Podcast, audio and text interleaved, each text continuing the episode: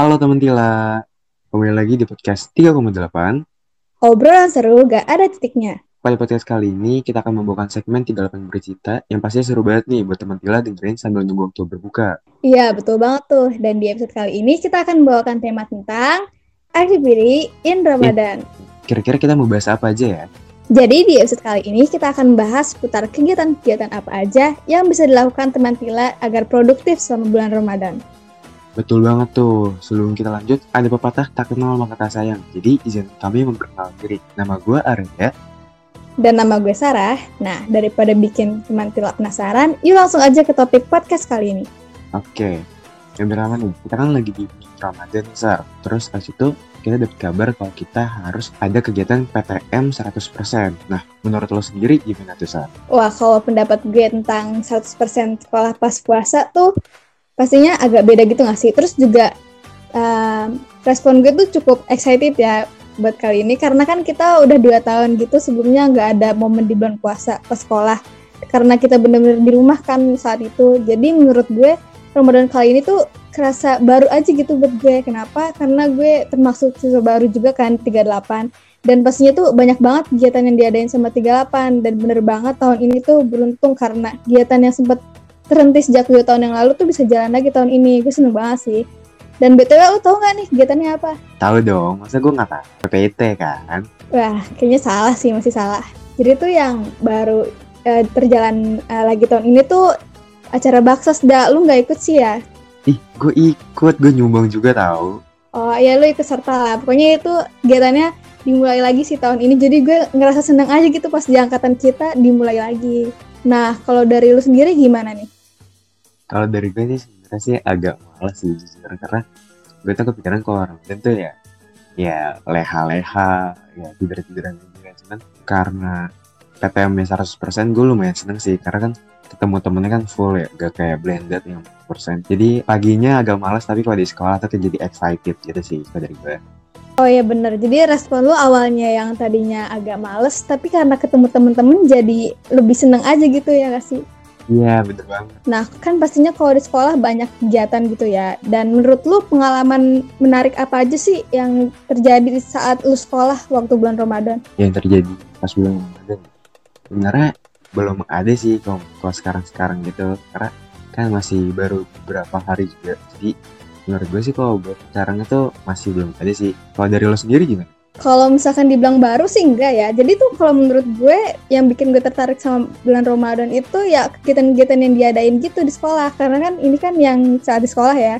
Terus yang bikin gue menarik banget itu momen-momen yang cuman gue bisa dapetin di bulan Ramadan doang sih. Kayak di sekolah tuh beda deh rasanya. Uh, entah kita capek nahan haus dan nafsu di sekolah atau kegiatan yang nggak terduga juga bisa jadi tuh saat bukber atau kemungkinan kita bisa ketemu teman bareng atau teman lama gitu pas buka puasa bareng itu bener memorable banget dibanding hari-hari biasa gue yang jalan gitu-gitu aja sih.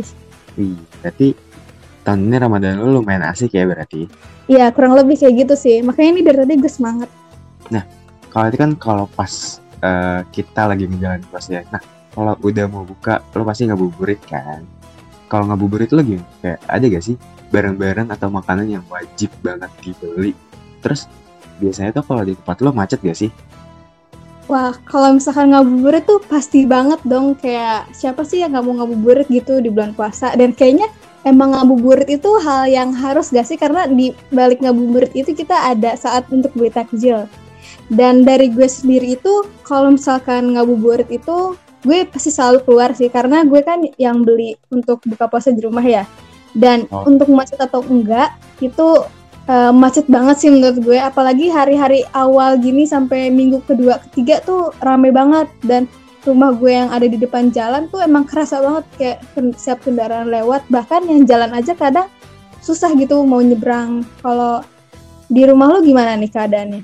Kalau di rumah gue tuh karena gue jadi kan gue tinggal di Condet ya. Jadi di Canda tuh bener-bener kalau udah dari jam 4 sore itu tuh bener-bener nggak gerak kayak uh, lo yang jalan kaki sama lo yang bawa motor tuh samping-sampingan saking saking gak gerak kayak gitu sih. Kalau gue di Condet kayak gitu. Jadi sebenarnya kalau di Condet kalau ditanya gue mau ngeburit apa enggak? Sebenarnya mau. Cuman tuh males banget sama si macetnya itu. Jadi gue kalau sih jarang-jarang sih buat ngeburit Oh ya bener banget ya. Kayak jadi macetnya itu macet banget sampai hadap-hadapan gitu. Wah itu bener-bener parah sih. Jadi lu ngabuburit nggak nih kalau macet kayak gitu?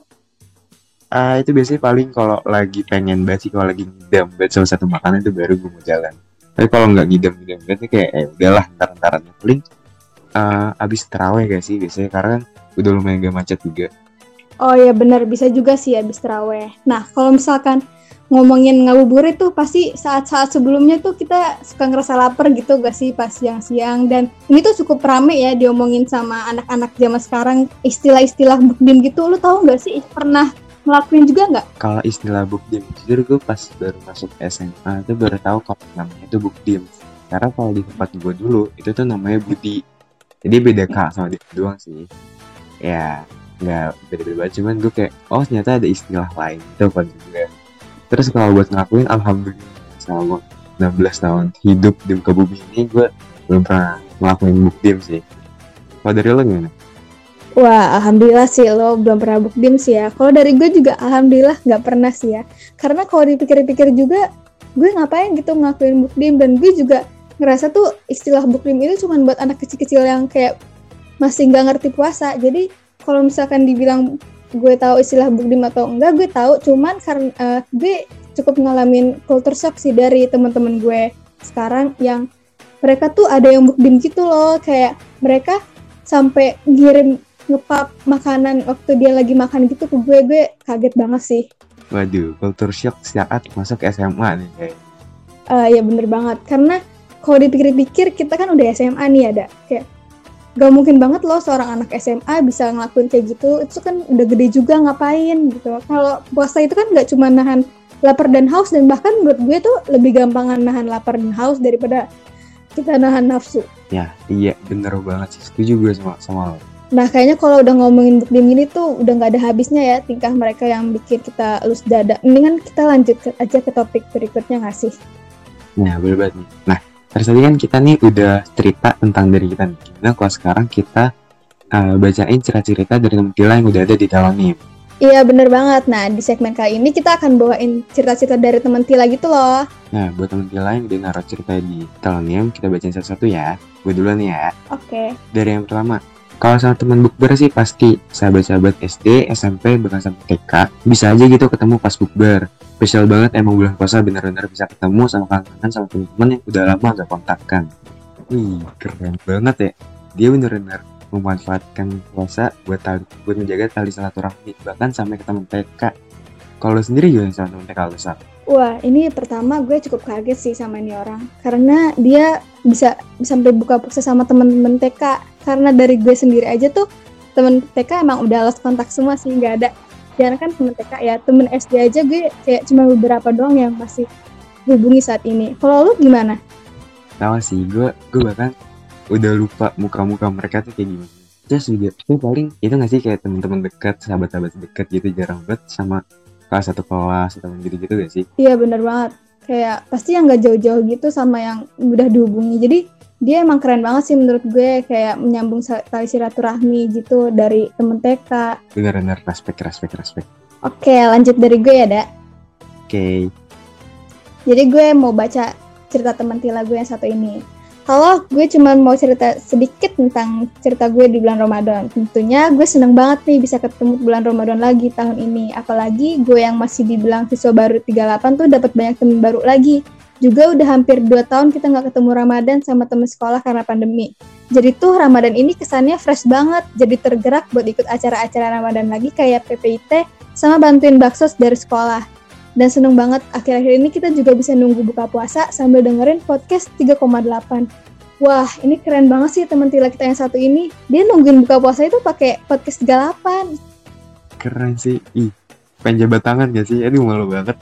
Nah, bener banget nih. Jadi tuh kita ngerasa podcast 3,8 ini jadi berguna banget. Selain info-info yang menarik dari 3,8, kita tuh juga bisa nunggu buka atau ngabuburit bareng podcast 3,8. Bener banget. Tapi tuh orang sama ya kayak lo ya, excited buat PPT sama baksos juga ya. Ya sebenarnya kalau misalkan yang kayak gini pasti banyak sih karena kan kita baru juga kan ikut kegiatan di sekolah jadi ini tuh hal yang wajar aja sih menurut gue. tapi ini dia keren gitu loh dia tuh excited buat ketemu temen sama yang lain Nah, gue ada juga nih cerita yang gak kalah menarik nih. Gue bacain ya. Halo, di Ramadan ini tuh suruh gitu banyak yang udah rencanain buka bareng. Tapi tuh Ramadan ini ngerasa capek gitu dibanding tahun kemarin di sekolah kita pas Ramadan tugas udah mulai dikurangin. Tapi kalau sekarang kayak sama aja. Terus juga orang-orang pada sibuk sama rencana bukber, tapi pas diajak terawih bareng uh, gak ada yang mau pada ngerencanain. Kenapa ya? Padahal momen satu tahun sekali. Oh ya, kemarin juga sendal ketukar sama bapak-bapak sebelahan gitu jadinya kita lucu sih. Ya lucu buat pengalaman ayo dong kita buat memories di tahun Ramadan ini. Jangan macam aja. Hmm, lucu banget sih. Dia bisa ketukar sendalnya sama bapak ya ampun. Iya kalau dilihat-lihat tahun ini atau nggak Ramadan itu pasti ada aja sih cerita yang lucu atau menarik kayak gini. Gue seneng banget sih dengernya. Bener banget. Tapi gue juga relate sih yang rasain capek. Soalnya kan tahun lalu kita kelas 9 tuh kan bener-bener baru sekolah kan ya. Jadi puasa tuh kayak kayak gak ada kerjaan apa-apa. Terus kalau sekarang tuh SMA tuh banyak banget tugas praktek kerja kelompok dan organisasi juga. Jadi kayak lumayan capek sih. Iya bener banget dah lu kayaknya harus uh, bisa pinter-pinter bagi waktu deh untuk bagi waktu selama di bulan Ramadan ini. Karena kita itu uh, saat bulan Ramadan kali ini tugas-tugas sama kerja uh, dari kita itu emang bener-bener lanjut gitu loh. Nggak ada istirahatnya juga. Jadi menurut gue banyak-banyak istirahat aja deh buat teman tila kita juga. Nah, bener banget. Dan untuk bisa istirahat itu juga harus jaga-jaga buat uh, bagi waktu waktu main, waktu istirahat, sama waktu ngerjain tugas juga. Jangan sampai karena kebanyakan tugas atau macam jadi sakit ya. Iya bener banget. Untuk kamu semangat terus ya teman tila. Nah, gue mau lanjut lagi nih ke cerita teman tila kita yang satu ini. Katanya, seru banget ngepek-pekin takjil buat dibagiin ke orang-orang. Karena di setiap sekolah bulan puasa tuh agak hektik karena jadwal sekolah sama bukber sana sini. Nunggu teman-teman yang di pondok balik biar bisa ketemu lewat bukber setelah sekian lama. Reuni sama temen SD lewat SM, dan SMP lewat bukber emang agak susah diatur tanggal karena selalu ada kegiatan yang nyangkut organisasi sekolah. Belum lagi kalau mau mudik. Nah bener nih kalau udah mau mudik gini susah. Kalau menurut lu gimana? Bener banget tuh apalagi buat pembagian bukber ya pasti kalau 10 hari pertama tuh kayak masih malas-malas karena ngerasa kayak ah masih lama ah. Terus kalau di 10 hari kedua tuh kayak udah banyak kegiatan udah sibuk sama hal-hal lain ataupun udah ada uh, bukber-bukber yang lain kan. Terus kalau di 10 hari terakhir tuh pasti antara udah males banget sama udah mudik gitu pasti selalu gak dapet sama buat waktu-waktunya Oh iya bener sih, gue setuju juga. Apalagi kalau misalkan disuruh mau bukber, apalagi yang suka wacana gitu, kalau 10 hari pertama tuh kayaknya kita ogah-ogahan gak sih? Karena kita nganggap kalau masih banyak hari lagi, kayak oh masih 20 hari lagi, masih lama lah. Padahal tuh kalau udah nunggu ke sana-kesana tuh kita nggak kepikiran lagi buat buka bareng, apalagi waktunya sekarang susah gitu. Bener banget. Terus pasti tiba-tiba tuh kayak, eh udah 10 hari terakhir aja gitu kurang gak sih kayak gitu kayak loh udah udah mau habis aja nih iya yang ada itu kita nggak sempet apalagi kalau misalkan 10 hari Ramadan menjelang lebaran itu pasti kita nyiapin hal-hal yang buat lebaran kan dan bisa ya. jadi aja kalau mau buka bareng tuh gak ada takjil kita nggak nyiapin takjil tapi kita udah masaknya udah masak rendang gitu kayak udah nggak bisa deh kalau buka puasa kalau udah mau hari-hari lebaran gitu. Gue lanjut buat bacain cerita Mutila ya. Oke siap. Nih cerita terakhir. Enak tetap sekolah di bulan puasa itu kalau ketemu teman-teman. Rasa lemas, letih, lesu, lapar itu rasanya hilang seketika. Bahkan, perut yang masih adaptasi lagi puasa rasa perih karena asam lambung mah, itu juga jadi gak terasa karena di sekolah bisa bercanda, ketawa bareng sama teman sampai ngakak-ngakak. Bener banget sih, cuman paling kalau abis ketawa-ketawa sama teman-teman tuh jadinya haus gak sih sebenarnya? Uh, iya sih, gue juga agak ngerasa gitu sih. Cuman bener sih kalau ketemu teman tuh jadi apa ya? Semua beban yang ada tuh jadi hilang gitu kayak lebih leluasa buat ngelakuin apa-apa kan? Iya karena kalau kita ketemu teman itu rasanya udah beda. Kayak tadi kita capek karena ngeliat teman kita yang sama-sama seperjuangan kayak udahlah kita tuh nggak nggak ada nggak ada kata buat capek kita tuh emang harus jalan terus bareng teman. Jadi ini uh, emang seru sih kalau bulan puasa bareng teman. Maka dari itu kalian yang uh, puasa sambil sekolah tuh semangat terus ya. Jangan sampai kegiatan-kegiatan yang udah kalian rencanain itu jadi banyak yang berantakan gara-gara uh, jadwalnya itu susah diatur karena kalian lagi puasa. Bener banget. Ya sampai ada belum juga kan gak enak ya kalau puasa terus ada belum karena harus ngebayar di bulan berikutnya. Iya benar. Nah, kayaknya segini dulu nih kita bahas telonemnya untuk teman tila yang lain yang belum sempat kita baca. Jangan berkecil hati ya, mungkin di ke depannya kita bisa baca lagi. Iya, benar banget. Terus kita mending lanjut aja nih, Dak, ke topik yang selanjutnya, yaitu apa sih aktivitas yang bisa bikin semangat sekolah di bulan Ramadan? aktivitas yang bikin semangat di bulan Ramadan nih. Hmm, kalau dari gua sih, gue sih sebenarnya ini bukan uh, semangat sih, lebih kayak keterpaksaan karena kan gue harus ngejarin nilai karena uh, gue cukup malas untuk mengerjakan tugas. Jadi pas udah masuk PTM itu kayak lumayan ngejar tugas sih kayak tugas-tugas yang kemarin-kemarin yang kerjain di BCR tuh kayak langsung gue push semua gitu. Terus sampai empat gue bulan itu kayak itu sih ada ujian jadi agak agak sedikit ambis untuk ujian ini kalau dari lo sendiri Kalau dari gue sih yang bikin gue semangat sekolah di bulan Ramadan itu ingat lebaran sih. Ih, langsung ke depan ya langsung ingat ke lebaran ya Iya bener banget gue sebenarnya ingat lebaran tapi konteksnya ini agak berbeda ya. Jadi maksud gue itu ingat lebaran itu karena uh, pencapaian kita di bulan Ramadan ini itu pasti adanya uh, waktu saat lebaran gak sih? Maksud gue target-target yang udah gue siapin seperti sholat raweh uh, 30 hari full di masjid atau gue puasa full atau mungkin gue um, niat untuk ngafalin Quran atau menghatamin satu Al-Quran di bulan Ramadan ini. Jadi yang bikin gue termotivasi itu saat hasil nanti gue di saat Ramadan ini uh, sudah berakhir. goalsnya gitu ya berarti ya kayak goals-goals yang udah lu tulis terus akhirnya terwujudkan satu-satu gitu Iya bener banget. Jadi kalau misalkan kita males uh, kayak ngelakuin sesuatu di bulan Ramadan, jadi itu kita bisa teringat gitu loh. Oh iya kita kan punya target. Jadi bulan puasa ini tuh nggak sia-sia kita cuma leha-leha doang. Jadi tuh bermanfaat gitu. Jadi pas udah tinggal Ramadan nanti kita tuh nggak sedih gara-gara kita nggak bisa sampai target. Ih, keren sih bisa jadi motivasi buat temen Dila juga Iya bener banget nih buat temen Tila. Kita harus punya target di bulan Ramadan. Jangan sampai Ramadan kita tuh terbang sia-sia gitu aja. Apalagi kan kita kan nggak ada yang tahu kalau Ramadan tahun depan itu kita masih bisa ketemu atau enggak. bener banget tapi